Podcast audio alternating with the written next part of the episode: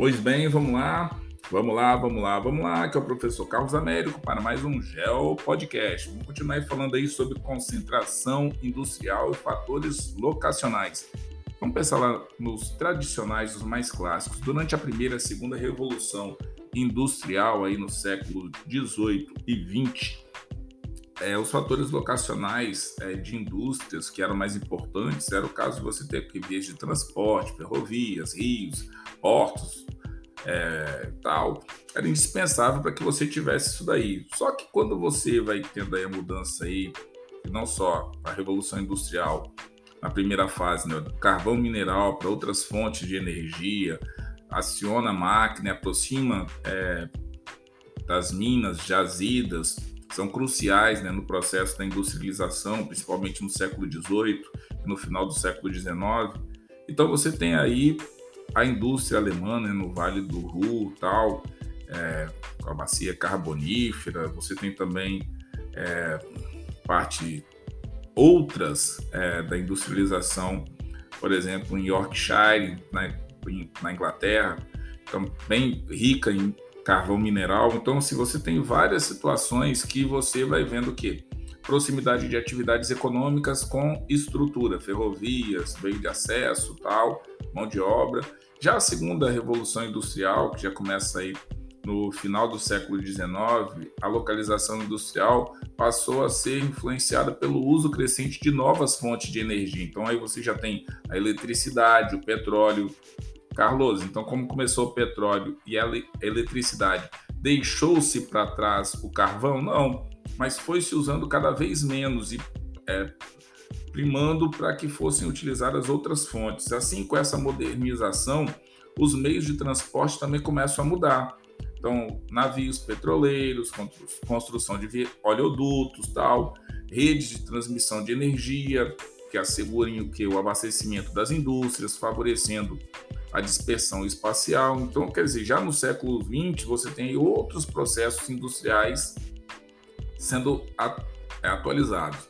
Então, só, a localização industrial é, no Brasil e seus fatores em meados do século XX, quando você pega aí já após é, a Segunda Guerra Mundial, que foi de 39 a 45, 1939 a 1945, houve uma expansão é, capitalista em direção a vários países, inclusive ao Brasil, com a instalação de filiais de transnacionais industriais, comerciais e de serviço principalmente na região sudeste, Rio de Janeiro e São Paulo.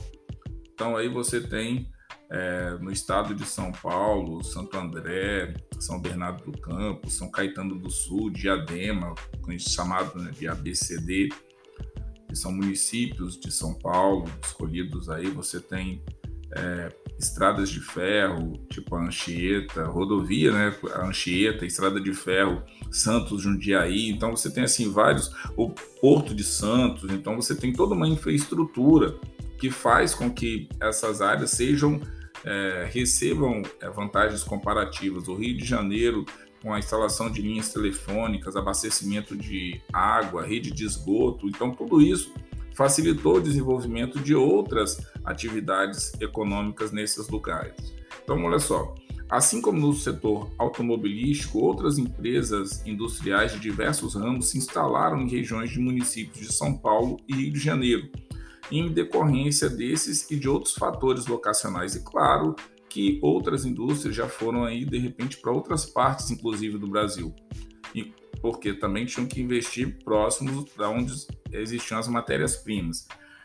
Então você tem aí nessa revolução técnico, científico, informacional já na década de 70, essa situação já se espalhando pelo território brasileiro. Então aí você tem mão de obra barata, incentivos fiscais, sindicatos pouco atuantes, menores preços de terreno, aluguéis é, que foram assim alguns dos fatores locacionais estratégicos né, para a valorização de empresas e é, descentralizar a produção industrial que as, começava a sair de São Paulo, Rio de Janeiro e começaram o quê? A procurar outros destinos dentro do território brasileiro.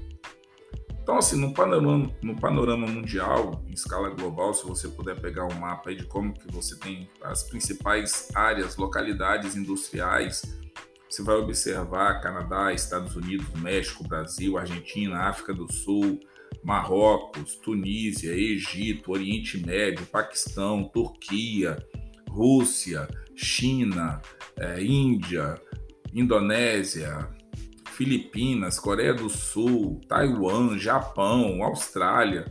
Então, assim, você tem uma infinidade de países que têm é, esse laço de atividades industriais e que é importante você entender porque nem todo mundo funciona da mesma forma, tem as suas especificidades. Então, seria interessante que você pudesse produzir uma leitura para entender quais são as indústrias de cada um desses países, é, quais que se focam mais na questão de alimentos, de tecnologias e tal. Inclusive porque uma das perguntas das atividades são as empresas é, chinesas, que já vai estar lá no final é, da atividade. Então, o caso é, do Brasil, por exemplo, novas empresas foram instaladas na região Nordeste, em outras regiões do Brasil, enquanto outras já é, existentes se deslocavam espacialmente para a concentração industrial na Grande São Paulo ou na Grande Rio de Janeiro, migrando para o interior desses estados e para demais estados brasileiros. Então, as indústrias elas também fizeram isso, elas foram migrando dentro do território. Não é porque uma indústria, uma indústria começou num local que ela vai ficar ad eterno ali, até porque é, os processos mudam, são modernizados e isso daí pode atrair ou não.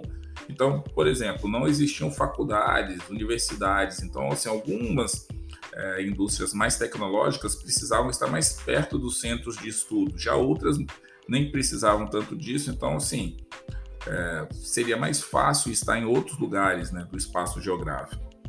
Então, olha só, no Brasil e em outros países, a descentralização das atividades industriais resultou na diminuição do ritmo de crescimento de indústrias localizadas em metrópoles em grandes centros urbanos e a transferência dessas unidades de produção para outros locais de regiões tradicionais altamente industrializadas para outras regiões, no caso, com cidades médias menores, mas que conseguissem manter um fluxo é, interessante do ponto de vista de matérias-primas, produção e distribuição desses produtos. Então, com essa localização flexível e a fragmentação da produção, nós temos aí uma palavrinha que vai seguir vocês até a faculdade ou até depois da faculdade: globalização, expansão do capital. Muitas empresas se instalaram em um regime flexível de produção e de trabalho, é o que contribuiu para a dispersão espacial da indústria. Então, assim, é num determinado momento do processo de produção, todas as fases precisavam estar numa empresa, numa indústria. Hoje não, hoje você tem isso daí desmembrado. Você pode pegar o exemplo, por exemplo, de alguns carros que eles não são montados numa única é, indústria. Ele é montado em várias partes tal, e depois ele é montado numa única determinada indústria e dali sai o produto final. E isso daí acabou que é, barateando os custos. Você, inclusive, não precisa hoje é, produzir e deixar o material estocado. Você está vendo já direto na ponta o que, que os consumidores estão querendo. Bem, os consumidores estão querendo um carro de cor branca. Então você, ao invés de ficar produzindo carros de outras cores que de repente não estão tendo saída, você já vai voltar lá para as matérias para falar, ó, nós estamos aqui com carros brancos, estou dando um exemplo, claro, né? Carros brancos estão saindo com crescimento de, sei lá, 22% em comparação com outros carros cores metálicas tal, o que, que as pessoas vão fazer? Vão começar a produzir mais aquilo ali, porque sabe que está vendendo mais. Está tendo um apelo de consumo maior.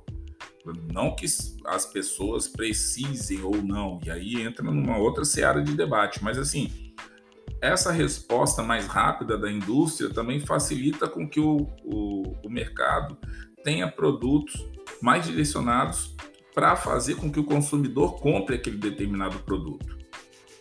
E ninguém é bobo, né? Ninguém quer perder dinheiro, né? Então, empresas transnacionais na indústria automobilística que puderam é, elaborar um projeto em um centro de pesquisa e desenvolvimento, por exemplo, no Japão, Estados Unidos, até na própria Europa, conseguiram alavancar o mercado internacional. Então, claro, possuindo um eficiente sistema de distribuição, contando com sofisticados meios de transporte, de comunicação, que é, encurtam, no caso, as distâncias no espaço mundial. Então, além disso, utiliza-se da terceirização do trabalho, que compreende a, real, a realização de parcerias com pessoas e empresas para a execução de tarefas. Então, isso daí acaba fazendo com que o preço do produto vai ficando mais barato. Então, você tem lá a primeira revolução industrial, tear mecânico. Segunda revolução industrial, a primeira é, transportadora, montadora, tal. Depois você tem indústria da terceira fase da revolução industrial, é, primeiro controlador lógico, tal. Quarta revolução industrial, aí você já tem internet, toda essa tecnologia, uma complexidade tremenda com relação a questões de uso, então, dos sistemas físicos, cibernéticos e tudo mais. Então, olha só, para quem saiu antes do carvão, da utilização, só a utilização do carvão já foi uma revolução imensa. Do carvão para o petróleo, do petróleo para as energias limpas, e daqui para o futuro nós não sabemos o que, que vai acontecer. Então é por aí. Então vamos pensar agora, fechando mesmo esse podcast, falando sobre os capitais estadunidenses, chineses no mundo e no Brasil. Enquanto os capitais estadunidenses estão presentes em muitos é, países do mundo, inclusive no Brasil, a expansão dos capitais chineses do ponto de vista moderno, dentro do processo da globalização, é um fato recente. Então, assim, o Brasil sempre esteve historicamente ligado aos Estados Unidos, mais relações diplomáticas e econômicas nos investimentos que este faz no Brasil, na sua influência cultural na sociedade brasileira, música, cinema, turismo, do vestuário, lembra que tem atividade, inclusive, com relação a isso. As empresas que, as transnacionais que mais vendem aqui, General Electric, General Motors, Kodak, Ford, IBM, Avon, Johnson Johnson, então, assim, são todas indústrias é, norte-americanas. Mas aí, contudo, entretanto, todavia, porém, começa a ter uma inserção aí de indústrias chinesas e aí o Brasil, inclusive por conta do BRICS, começa a fazer uma parceria não só com a China, mas a China também fazendo parceria com outros países, Japão, Alemanha, França, Reino Unido.